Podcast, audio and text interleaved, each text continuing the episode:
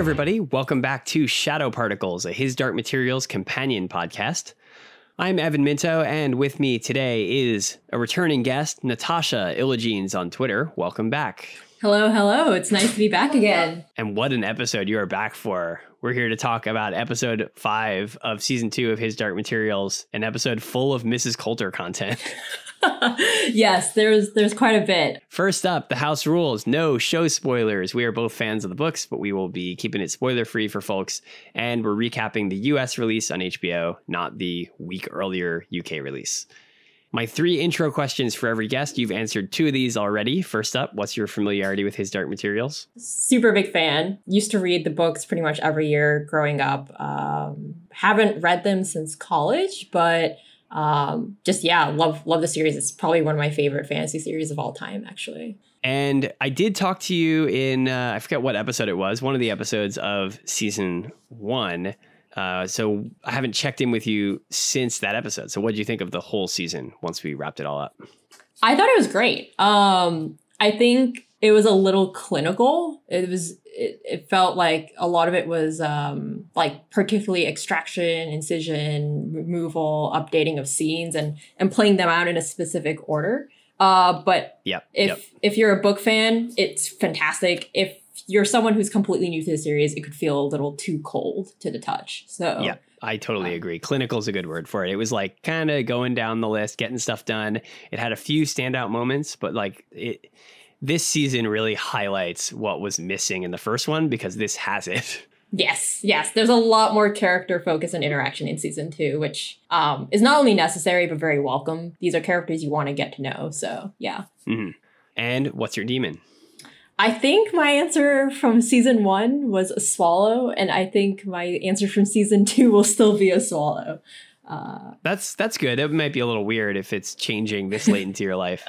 Yeah, right. No, I'm not. I'm I'm I'm not a kid, so. and with that, let's get into the episode discussion. I'll start with my summary of episode five, The Scholar, which of course has quite a lot of Mary Malone content, as the name would imply. Lyra and Will put a plan into action to steal back the alethiometer from Lord Boreal, and this kind of central conflict takes up most of the episode.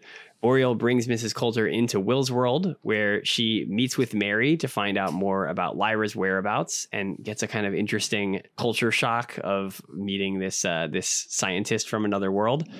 Mary gets a final message from the angel or angels that are mysteriously talking to her through the cave and leaves to go through a window, as we see at the very end of the episode, into Cittàgazze. Very big deal for Mary.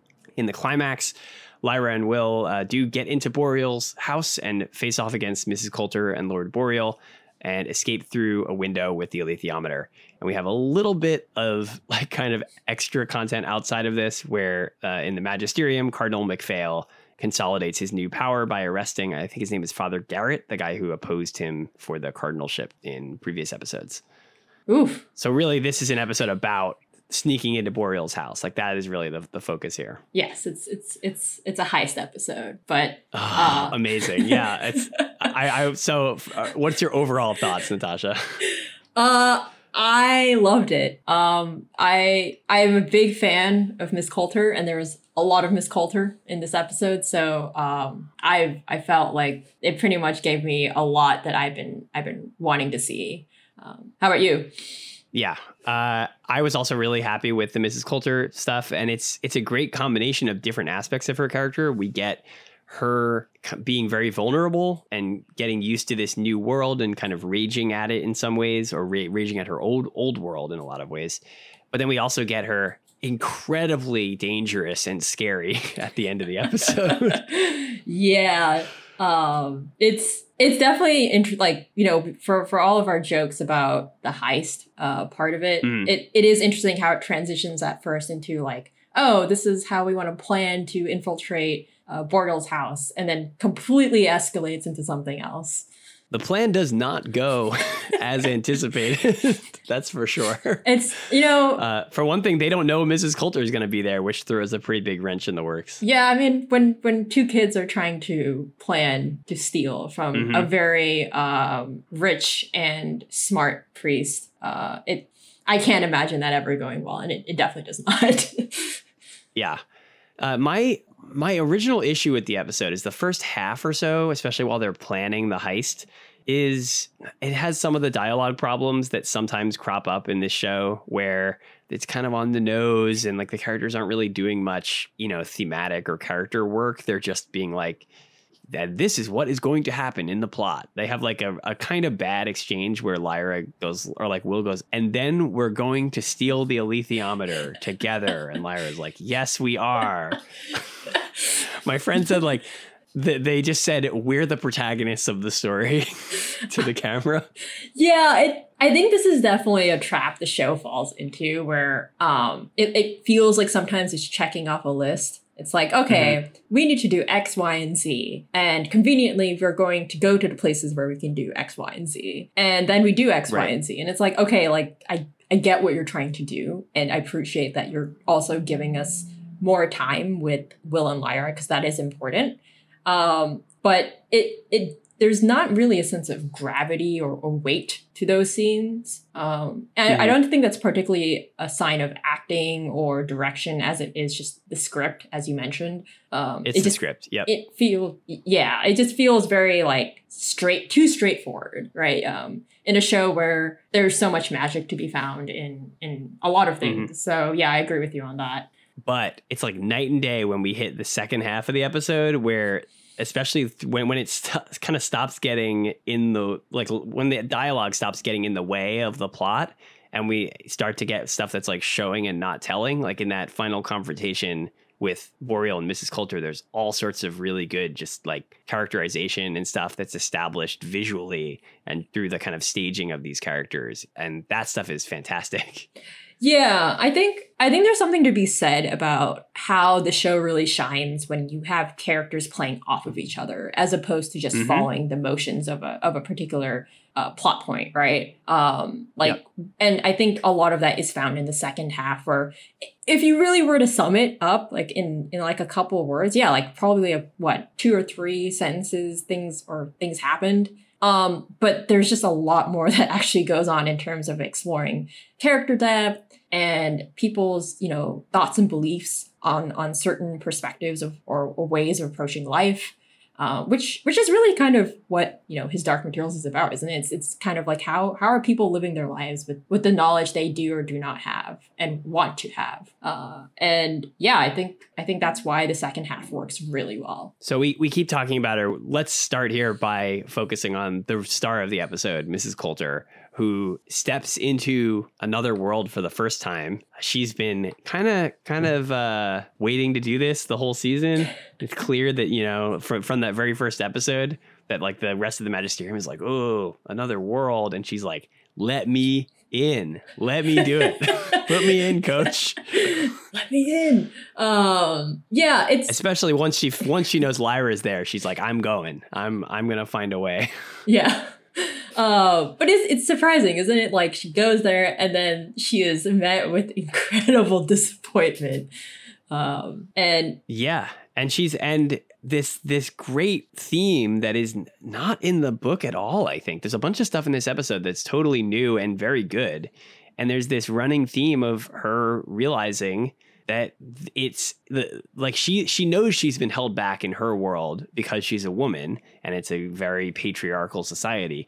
But what she sees for the first time is there's an alternate universe in which I mean there's still a lot of sexism but compared to her world the the constraints are much less and she's seeing what she could have been with her ambition and her kind of personal her intelligence and her her magnetism and all of that in this world. Yeah, yeah, and I think this this is a really this kind of sets up the the whole back and forth uh, friction between Boreal and and Miss Coulter's perspectives, right? Uh, the the first thing we notice is that Boreal kind of looks down upon this society. He sees that it's very self-indulgent, it's complacent. Faith does not have, you know, a prominent meaning in most people's lives here. It's kind uh, of that's kind of funny you mentioned that considering the two of them are prob seem to be some of the least faithful people in the magisterium. Right? He's just like, oh, everyone's like it's like a very like Mr. Robot kind of like cynical message about society. He's mm-hmm. like, oh, like everyone's like you know, button consumerism. Like no one actively like seems to be ambitious or self-aware. Uh, and then like Miss Coulter is just like looking on the other side window and she just sees this family being able to take care of, you know, their child. Mm-hmm. And it's like you can easily see that despite being in the same world, they are really actively in two very different worlds or, or ways of perceiving uh, this this alternate reality. Yeah, and she especially gets it when she meets Mary Malone, completely added to the show, which is like a great contrast. I was kind of unsure about it. I was like, because they added another scene that was not in the book, right? That's like uh, where she met with Lee. And it's kind of like, okay, so they're adding her meeting these characters that she doesn't interact with in the book. And so far, they've been actually really good. And in this case, it, it's a great contrast of of the exact contrast that I talked about on the podcast in previous episodes that they now put in the text itself instead of just having it kind of like in the the subtext, which is that Mary is the good version of all of these bad adults from Lyra's world. She's a you know a scientist who oh th- this is part of it. There's a couple different themes, right? Like part of it is she's a scientist who you know is successful and is studying the same stuff but she's kind to Lyra. She is like understanding, right? And she has all these virtues that Mrs. Coulter doesn't have that allow her to, in some ways, be like a better mother figure to Lyra than her own actual mother. Yeah. Oh, uh, yeah. And on top of that, she's able to have all of this success that Mrs. Coulter can't have despite all of the things she has going for her in her world. Yeah. She's a published, you know, scientist with a doctorate. Yeah, I think I think this is a good point, and and it's actually something I didn't know until you pointed it out to me, Evan. Uh, is that this this particular episode was written by a woman, um, and I think that's mm-hmm. that's really important considering how much of this is Miss Coulter focused, but also how much of this episode really kind of hones in on the concept of a woman in society um, and yep. and how that continuously plays into like Coulter's own perception of herself, her own frustrations toward society, and and this kind of continuous theme of betrayal that surrounds Coulter. Um, and there's there's kind of a like a bit of an implication that they added to the story that I I like that not that it's deterministic or anything that that she'd turn out this way, but that her evil is in some ways a response to being like a woman again with all of this kind of personal power who can't exert it in her society right or, or can but in like a limited way mm-hmm. because of how sexist it is and so it's kind of like all of that just gets bottled up into this rage and turns her into like an evil person. Whereas maybe if she were more free to do it from when to, to do what she wanted from when she was younger, maybe she wouldn't have turned out like that, right? Yeah, and and I'm not sure how much of this is as focused in the books. I do feel like there is some creative liberty taken here in terms of fleshing mm-hmm. out Miss Coulter by adding these scenes, but um, a lot of the way Miss Coulter has been explored in the show has has uh, been intimately tied or rooted to the concept of being a woman as a mother, as you know, a woman with ambitions in a society that doesn't allow for mm-hmm. a woman to have ambitions in in being separated from a partner and and being kind of ripped apart from really the idea of a high status woman, someone who could be appreciated and recognized in society, right? And um, that that context is definitely there in the books, but I feel like it's it's very continuously pointed out in in the show. Um, and I think her exchange with Malone highlights this. Like for for starters, like I really appreciate that the show doesn't like have them at each other's throats. That's such a mm-hmm. hackneyed way of approaching this kind of writing, and I'm glad that we don't we don't do that in in in the show. Um, but I think one thing that I really admire or really appreciate as a, as a delicate touch of writing is that uh, both Malone and, and Coulter are able to appreciate Lyra from different perspectives and different goals. Mm-hmm. Um, and as you kind of mentioned, when Coulter kind of walks away from this conversation, she's not jealous. She's not like happy or sad. She's she's like shocked. She's anguished by the fact that in an alternate world, there is the very strong possibility that a woman is allowed to uh, make her own publications, be recognized for her achievements, and live an independent life without feeling caged by by society, by the men uh, constantly playing uh, you know, playing a role in, in her life, whether she wants to or not. Um, and she's also faced with like not just not just the personal stuff, but she's faced with like her relationship with Lyra as seen through Mary. And well, I love the line where Mary says she's talking about like, yeah, she knows so much about physics. It's and she says, "You must be so proud of her." And it's like does not compute. what what does that mean? I mean, and the thing is, like, she is right. Like, and, and and I think like that kind of goes. I think I think she's not in a sense. Like, I think there's. I think she could be. I think she's she could be capable of that kind of pride in Lyra. But I think it's like an emotion she's never considered. I, to have toward her daughter. She wants her because she's hers. I see that's that's see that's where I kind of I would disagree, but like it's in a very I think I disagree in a perspective of I think she is proud of Lyra. She's amazed that Lyra is capable of all these things. She knows that Lyra is special. And the fact that she's able to, you know, go to these people, ask about Dust, do these things does in some way impress her. Uh, not in like an endearing, oh, like that's my daughter, go her uh, but more of like this this is a daughter this is someone i love in a very twisted way and there's like an affirmation here of like if i was capable of doing really ambitious amazing things so is my daughter like she's clearly mm. able like capable of doing this and uh, I think she is proud of that in an aspect, in a very twisted aspect. In the same way, like Miss Coulter does love Lyra in a very twisted aspect, but right all all of her her way of loving is is through the idea of control right and once again the show kind of does a lot more of a be- does a better job of reflecting that it's it's it's very heavily insinuated that miss coulter's self-control and means of control as a way of expressing affection or or power is because she herself is a product of those very unhealthy methods yep, right yep um, a classic like abuser story, right? Someone who was abused and then then turns that on other people. Yes, and I think this is also highlighted not in this episode, but um, the the exchange she has with um, uh, with Lee. Yes, with right? Lee, right? Yeah. When when he very much confronts her and he's like, "Hey, like I'm not afraid of this because it's happened to me and it's happened to you." Uh, and I, I also there's so many good parallels here to make with with you know her kind of developing relationship with Lyra. Mm-hmm. One of them is with the Lee conversation. I, I think there's a theme showing up here of her being exposed to these surrogate parent figures in Lyra's life, who she explicitly references at the end of this episode. She says, like, I, I want to be like Ma Costa or Lee Scoresby. Right. Right. Right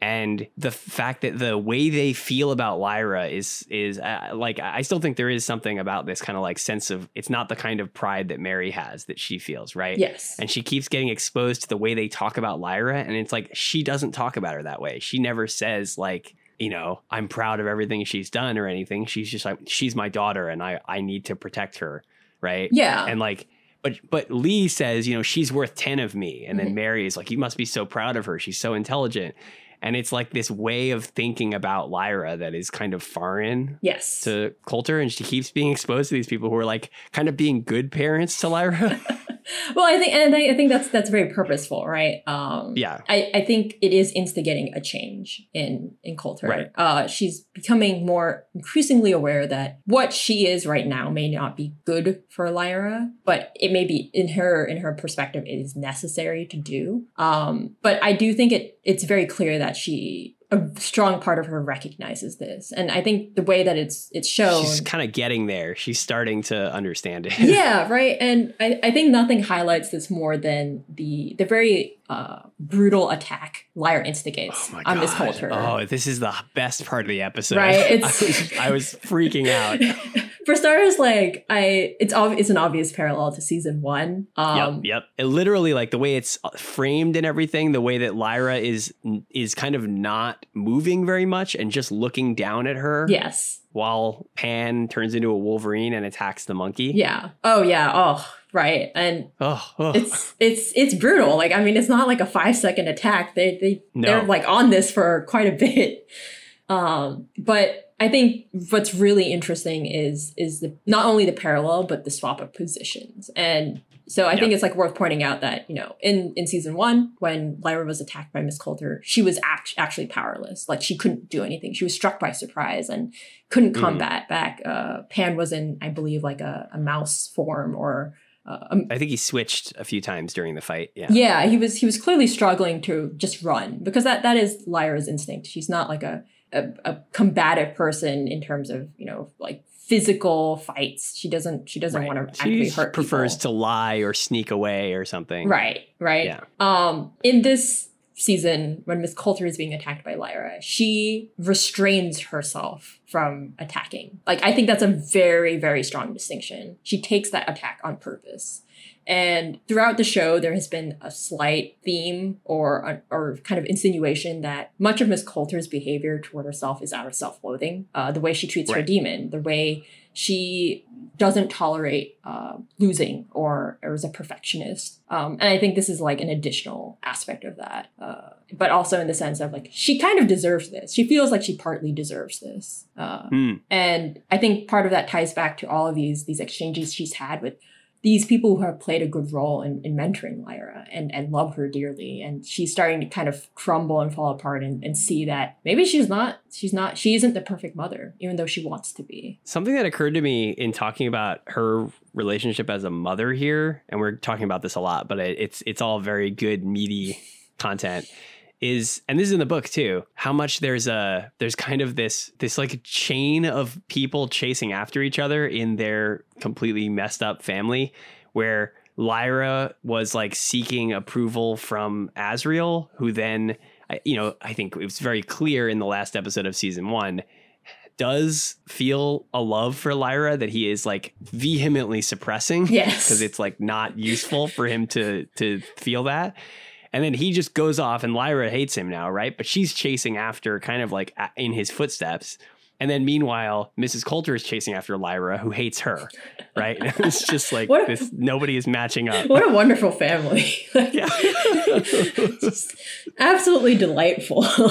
yeah, just I mean that's that's one of the best parts about this series that I think sticks out to a lot of people is so much fantasy kind of has this idea, you know, a lot of like high fantasy and stuff that you're your parents or your your family is like they're great you know they you have some legacy or something and like yeah this is a story about how your parents are pretty bad and you got to kind of like make your own life right and I like it's it's great that Lyra's take. I think the greatest irony is like Lyra's obviously trying to take steps to do this, and mm-hmm. but I think the biggest irony, speaking of this parallel, is like she's like, "Oh, I'm nothing like you," and it's like, mm-hmm. "Girl, you are though." like you you are literally doing the same thing Miss Coulter is doing because you want. But she's also kind of like she is the best of. She's these two bad people put together to form something good. Yes, right. Exactly right. She is the she's the best version of both of these people. Um, right. And I I think that's like on one hand that's that's great because Lyra needs to be somewhat like you know rootable. Like you need to root for this girl. She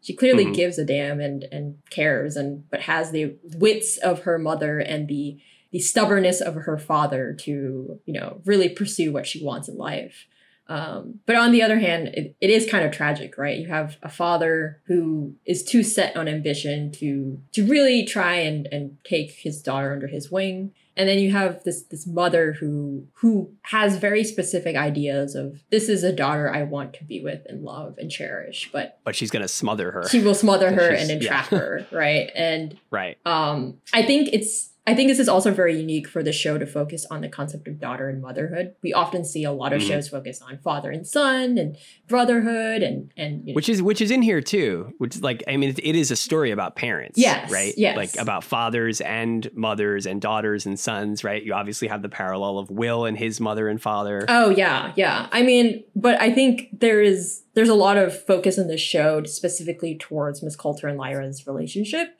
because. Mm-hmm it, there's always been, and it's not even rooted in religious meaning as much as just historical. Um, there is something intimate about a mother and, and her child. That's that's always been explored in, in a historical background.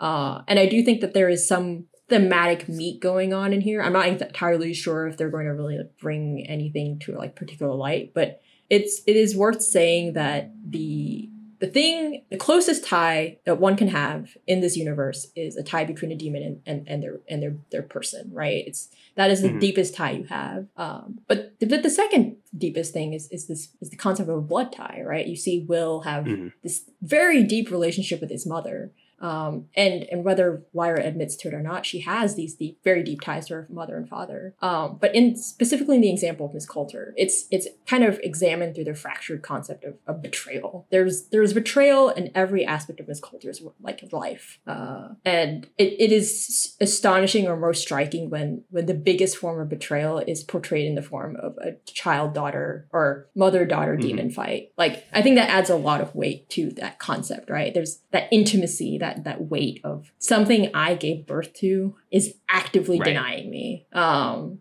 and I think it, the show does a really good job of kind of tying those two bonds together, those two those two parallels. Um, I'm not sure yeah, if it's intentional, sure. but like it it feels intentional. Mm-hmm. Uh, I also want to talk about the part of that that scene that really got me is that there's kind of a Chekhov's gun of Mrs. Coulter's ability to separate that gets revealed in this episode. You previously kind of assume that it's like witches, daemons, or something, where like the monkey can separate just because, you know, she just has some power to do it. And it's revealed here that like this doesn't seem like she's got uh, any kind of magical power. She just shuts out her soul and says like like he wants to come with her. And she's like no you can't come with me. You're gonna stay here and i'm just gonna pretend that i don't have you. Yeah yeah. Which is like really brutal. It's like it's kind of weird right? Because it's back and forth. Like this is the first season i think we've actually seen Coulter reach out and like have a relationship with her daemon. Mm-hmm. before like she like slapped him. She would like shut the door on him. She would tell him what to do um, like this is the first time like he has a seatbelt on. I think that's super cute. Uh, he's kind of cute, and this is really bad. like I don't like feeling any sympathy for the golden monkey. he's just like sitting in the back of the car, right? And like you know, he even holds her hand. I think at one point in, in the previous episode of of the show. Um, and then like in this episode, she just like she's like, no, you're not coming, right? Like this this ain't happening. I I do think it's also very interesting that it's, a very specific context of meeting um Mary, right? Yeah, it's it's possible that that's related. Yeah. I mean, I was just thinking of it as like, well, she can't walk around with a monkey. You know, it's like a pretty conspicuous. Oh, that's true too. To yeah, yeah, that's that's fair. like, Boreal can get away with having uh, I forget her name, but his his daemon like Snake. in his jacket. Yeah, right? yeah. But I mean, she could probably take him in the car or something. I don't know. Uh, but I guess yeah, because they can separate. But I get, I, I think it worked theme, kind of thematically or dramatically to to have it be like she leaves him at the house mm-hmm. entirely. Yeah, yeah. Uh, and it's what makes it so good is it's it's not just this practical like she needs to separate from him physically. It's it is established over the course of the episode that she is not just far away from him, but like the reason she can go far away is she is like, no, you're not a part of me in her head. Like this is not said directly, but you can sort of pretty clearly infer it that she's like you're not a part of me. Like you are a different entity. Yes. Entirely. And that's and so i'm just going to walk away. And she refers to it with boreal. She says like have you never met a woman with self-control? Like she's controlling herself the whole time. She's like gritting her teeth and just being like nope. Nope. That's not my daemon. Yeah yeah I, it, I mean, like that's that's a whole thing behind Miss Coulter, right? Is, is the concept of, of control and, and maintaining mm-hmm. a very particular image for whoever she is talking to.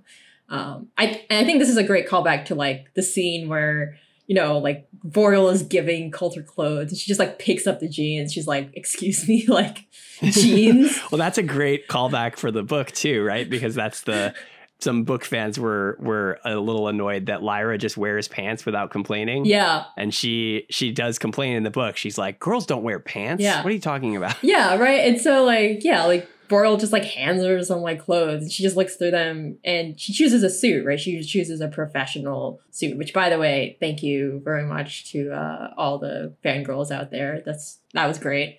Um, but uh, yeah, like Coulter approaches fashion as an armor. She she approaches right. she has to be very specific about how she maintains her image in depending on who she's talking to, which is why when she talks to Malone, it's such a surprise because number one, this is the first female character uh, that we've seen Miss Coulter talk to uh, in the show. That's uh, is it? That's not true. okay, I mean, talk to well, is a, a certain kind of word for torture. But yes. Uh, when she was torturing the witch, that's true. Okay, well, in in a position of respect or yeah, yeah, uh, equalness. Um, equality. And she is astonished, right, that she's able to hold this conversation, this, this back and forth. That's not necessarily a trade of information. She's not bargaining. She's not, she doesn't have to manipulate her way to talk to Malone, right? It's a simple conversation. Mary's just nice. Yeah. She's just, she's too good for this world. like, it's it's just shocking to her. Um, mm. And yeah, no, I, I think I think that's all the more of like a reckoning uh, for for Coulter that I'm, I'm, excited to see more of as as the season progresses. So I, I will say on the on the point about the separating from the daemon, the firing of the Chekhov's gun is this bit. I, I'm sure most people like specifically picked uh, picked up on this. I think it's pretty obvious in that scene, like what's what's going on.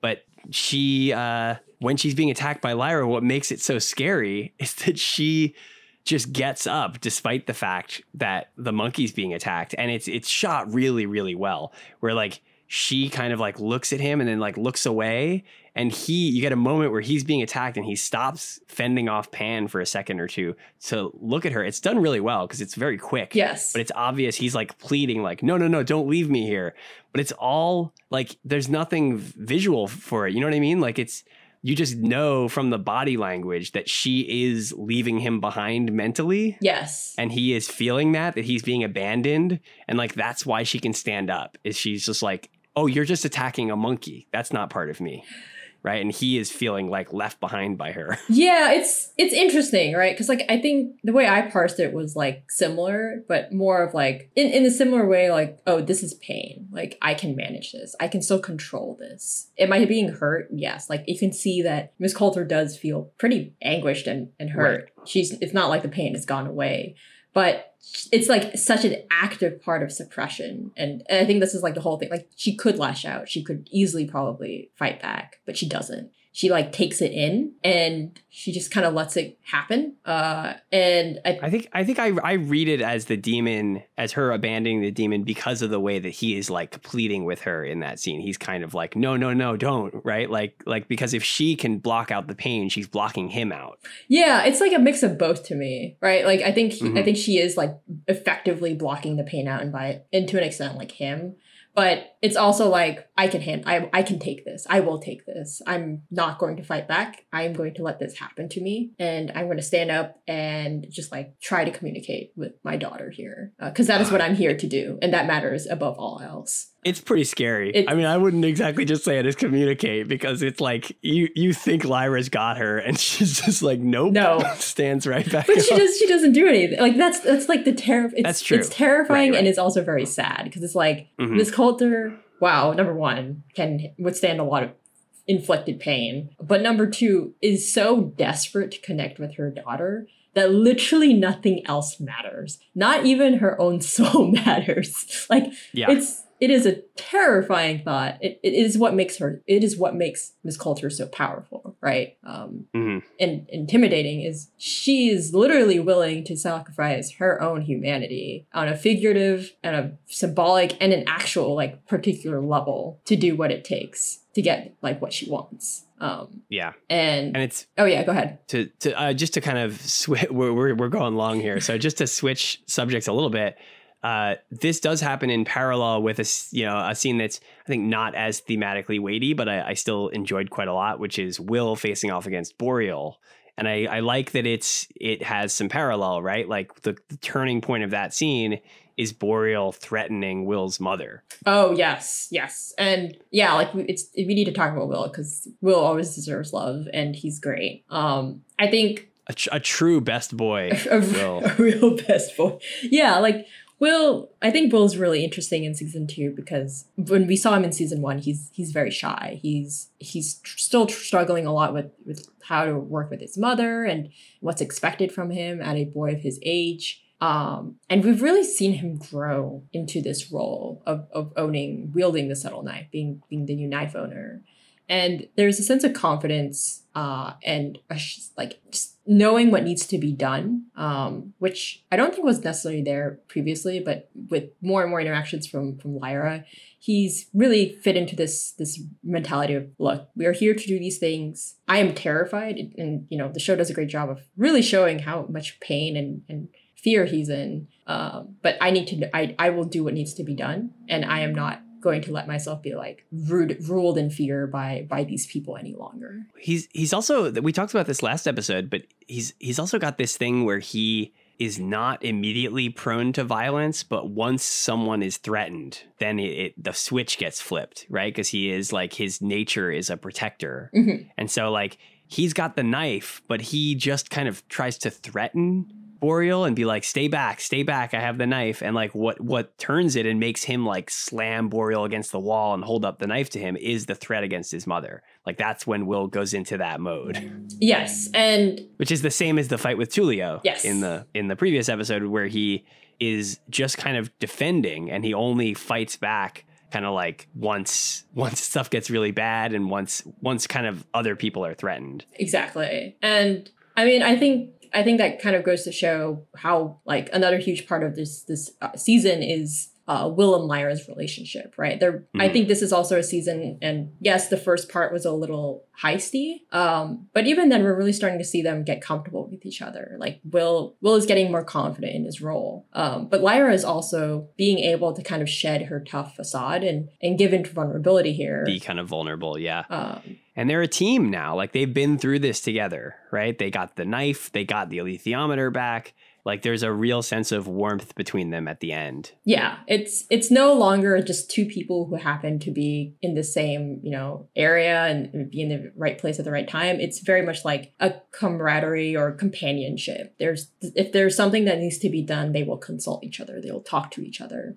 Uh, and i think that's great. I think that this relationship growth feels organic and it's important mm-hmm. that it feels organic. Oh, they're doing, I, I, keep saying it, they are like doing a good job with it. And that was the number one thing I think every book fan was afraid of is that you botch the Will and Lyra dynamic, but it's really good. Yeah, it's, and like, I think I think it's really it's interesting to point out that in many shows, like when you have uh, two character child actors, um, yeah, there's that's tough to get right. It's tough to get right, right? And also, it's very particularly important that a lot of these gender roles are swapped here. Will is not like the confident shonen protagonist that like mm. you know. Oh to- boy, this is not an anime podcast, so uh, shonen protagonist is like a yeah, like a kind of boys comic protagonist for anybody who's not an anime fan. uh, but he's not like yeah, he's not super confident and like he knows what he's doing. He's he's rather reserved. He's rather shy. He's very empathetic.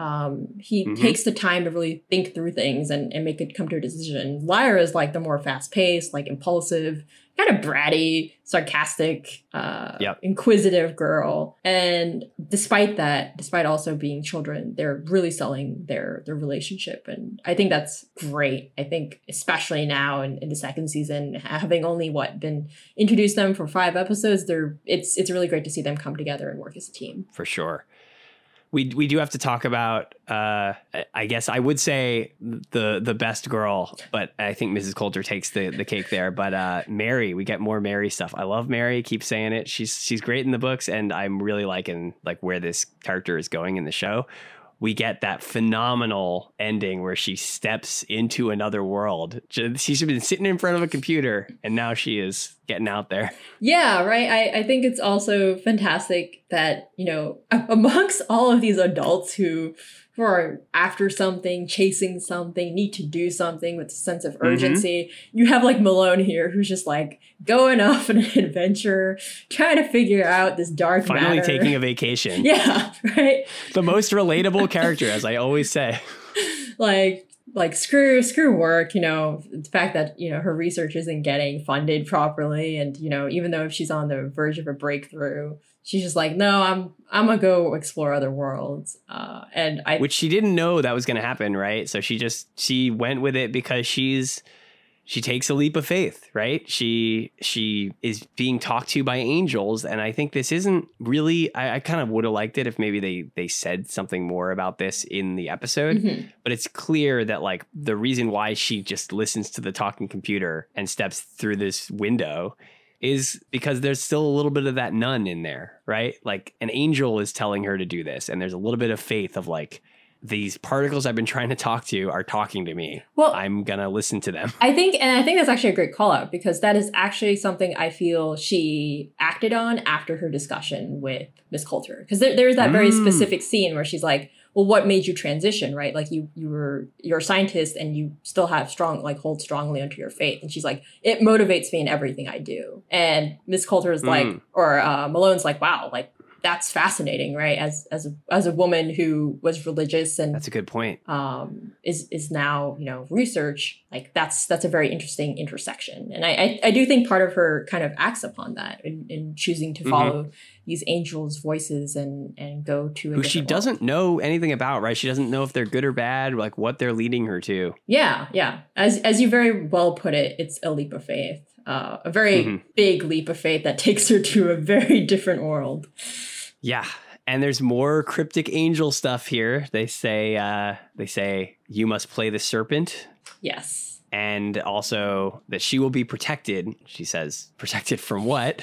Uh, which I, I think the implication there is the specters, but we'll we'll see. Yeah, yeah. The the angel prophecy stuff is is pretty interesting. But yeah, I'm glad glad to see Malone take a vacation. Is it is it the best vacation? We'll see. But you know, good good to take a yeah, break. Well, Right, right. Yeah, I'm not I'll say I don't love all of the stuff with the cave actually. Like I really liked the the vengeance drop in the previous episode. Uh, I think the they tried to make it kind of more cinematic by having like the kind of big booming talking computer voice and stuff. I think it it sometimes feels a little too convenient. Like I, I, think my vision of it from the book is more like she's got to kind of work for it, but here it's like it just it just talks to be like, well, here's your marching orders. Yeah, I I'm not a fan of the in, like the the voice. I know it's supposed to be like an engineered voice, mechanical sounding, but uh yeah, the scenes the scenes with the cave are interesting, right? Like I really love the special effects of the dark matter. I think that's super cool. Mm-hmm. Uh, but the I, I feel like for for the setup, the visual setup that we have, there could have been much more done with it. Um, like there's some really great lighting in this episode, right? Like when she when light the uh, when the cave shuts off and it's like this red light and she just kind of walks out. It's it's a great great visual uh, mm-hmm. scene. But yeah, the, the actual voice itself and the interactions Malone has had with it are delivered in an interesting way. I, but you're talking about the angel voice, right? Because because yeah. I think Simone Kirby does a really good job with those, like her sense of awe. Yes. Yes. At what she's hearing. Oh yeah, yeah, yeah. Like I I think Malone is like act, like acting the way she does is, is perfectly on spot. Uh, but the voice itself just feels very, uh, it feels a little too mechanical and, and, and grating and just not the way I necessarily hmm. pictured it when I was reading the books. Uh, well, I can say we will be hearing more from that actor as as the show goes on. yeah, I angels, huh? Mm-hmm uh, that's that's I'm very excited for people to find out what the heck is going on with that, and I'm excited to see how how, how they what they do. Yeah. How oh they, yeah. How they depict what is coming for Angels, which is something something mysterious that show fans don't know yet. it's it's yeah for sure. I'm there's a lot of moving parts uh, in in this season. Um, and I'm very excited to see how some of it will be revealed, how maybe some of it will transition or be set up for the next season. Uh, but I think the momentum here is very good. I, I don't think the pacing here feels off. I don't feel like they've slowed down. I don't feel like they've sped up and have kind of rushed through things. So I think we're still moving at a very solid pace here. Yeah. Uh, any quick thoughts on the magisterium scene before we wrap up? Uh, not necessarily. Like I, I'm surprised they're spending this much time on on the concept of the magisterium gaining power and, and consolidating and the like in the the inner politics of of how this is all working out but i'm not against it. And i i think i see where they're going with it. Like i it's one of those things where i can tell what storylines they're setting up for mm-hmm. from the books. And hopefully it works. I mean so far they've actually done quite well with everything everything that we've seen delivered on i think like they've like the new stuff they've added has tended to be actually pretty good mm-hmm. so i'm, I'm kind of hoping for that and for the witches that like when they kind of get to more of the stuff from the book that it turns out like oh they were actually that actually worked that was like a good setup mm-hmm. for this book thing I mean, I've I've always appreciated the magisterium as like a world building aspect, so I am never against them kind of focusing on that. It's just more of this particular plot line of of Cardinal uh Car- or Cardinal MacPhail, MacPhail, who's just yeah. I'm like, hmm, okay, I can I think I get where you're going with this, but it's been like two or three episodes and you're like building this up in the side in the background. So like Right. That that's a problem the show has is too much building up, right? Which is why the past two episodes have been great because they have actual climaxes where things happen and it's not just building things up. Yeah. I like I I don't mind spend like spending time focusing on this kind of stuff, but when when you play your cards too straightforwardly to suggest that like okay we're doing this is very much deliberate because we're doing something to get to x y and z as we kind of mentioned at the beginning of this this podcast episode uh, it it doesn't feel as uh, well set up as it should be as opposed to let letting these characters live in the moment right? Letting them breathe in their scenes and and mm-hmm. make the most of what they've been given um, which is it doesn't help that the two most interesting people in the magisterium are gone. Yeah. Yeah i I mean, I do like MacPhail. I think there's some there's some interesting like for example, I really love I absolutely love the setting of his room and how he prays, mm-hmm. right? Oh, that's such a great detail. Like that is that is a very strong example of what I mean by like letting these characters live in the moment um, and letting them just. I'm I, that's the part I ha- I have faith in MacPhail as a character getting like getting more to do as we go on. Mm-hmm. So that that I think is going to turn out pretty well. Hopefully. fingers crossed. Fingers crossed. Yeah. All right. We we kind of hit the end of all the stuff we were going to talk about. I agree with with you that like this season is is heading in a pretty good direction. We've still got some pretty exciting stuff in the next two episodes, the last two of this season, uh, based on what we know from the book. But they keep surprising us with new cool stuff. So I'm hoping we get more interesting additions. Yeah, the show's been firing off on all cylinders with season two. So like I mm-hmm. I am confident that whatever direction they go in, they know what they're doing. They've been building a lot of great creative elements and and putting them together. So um, I'm just as excited as you for for the next two episodes. So that's it for us. Uh, if you'd like to check out more episodes of Shadow Particles, the website is shadowparticles.club.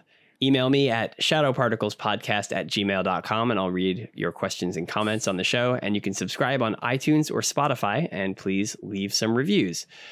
You can find me on Twitter at Vamptvo, V A M P T V O. And you are? I am Illajeans. You can find me on Illajeans on Twitter or uh, part of my uh, blog where I sometimes write about anime and other anime related things at shibireru.wordpress.com. I'll will I have a link to that? I'll think I'll try to add a link in the uh, in the show notes because nobody wants to spell that. I was about to say I was like, ah, uh, it's probably better. It's better to write out It'll than be a little pronounce. difficult. Thanks for coming on the show, Natasha. I will see all of you in about a week with episode six. Thanks for having me. Um, and yeah, looking def- definitely looking forward to the climax of this season.